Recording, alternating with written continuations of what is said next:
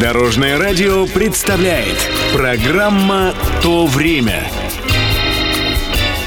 Здравствуйте! С вами Алексей Володин и «То время» на Дорожном радио.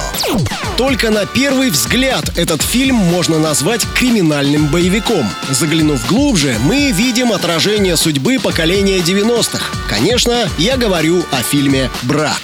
А я вообще-то режиссеров не очень люблю. Нет, тут ничего, парень нормальный. Как все начиналось?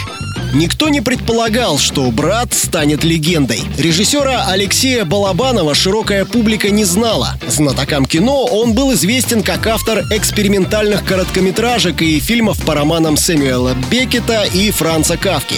Даже сам Балабанов считал «Брата» проходным. Он решил снять боевик для заработка на свою очередную артхаусную ленту. Сценарий написан за две недели. Съемки длились 31 день. Чтобы снизить затраты, снимают без официальных разрешений в реальных питерских квартирах и во дворах Васильевского острова.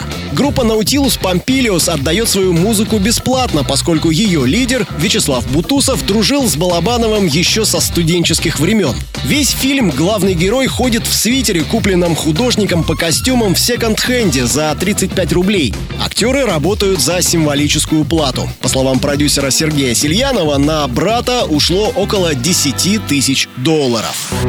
Где твои крылья, которые нравились мне? Где твои крылья, которые нравились мне? Внимание! Мотор!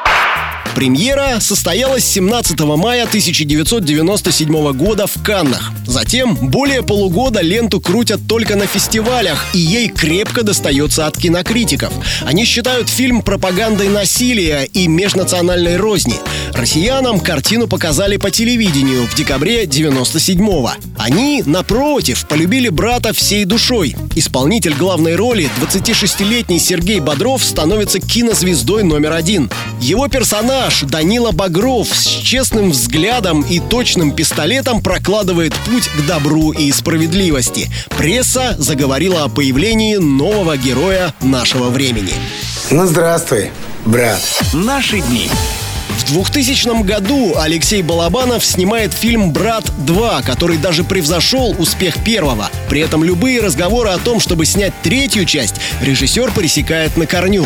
В сентябре 2002 года вместе со съемочной группой своего фильма «Связной» при исходе ледника в Кармадонском ущелье пропал без вести Сергей Бодров. Алексей Балабанов 18 мая 2013 скончался от сердечного приступа во время работы над очередным сценарием.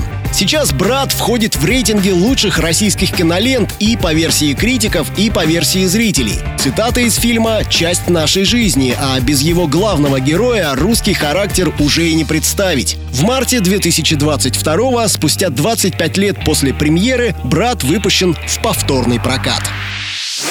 Это была программа «То время» с рассказом о фильме «Брат». Читайте или слушайте выпуски на нашем сайте или в мобильном приложении Дорожного радио.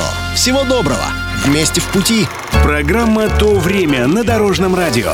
Слушайте по субботам в 11.00 и по воскресеньям в 19.00.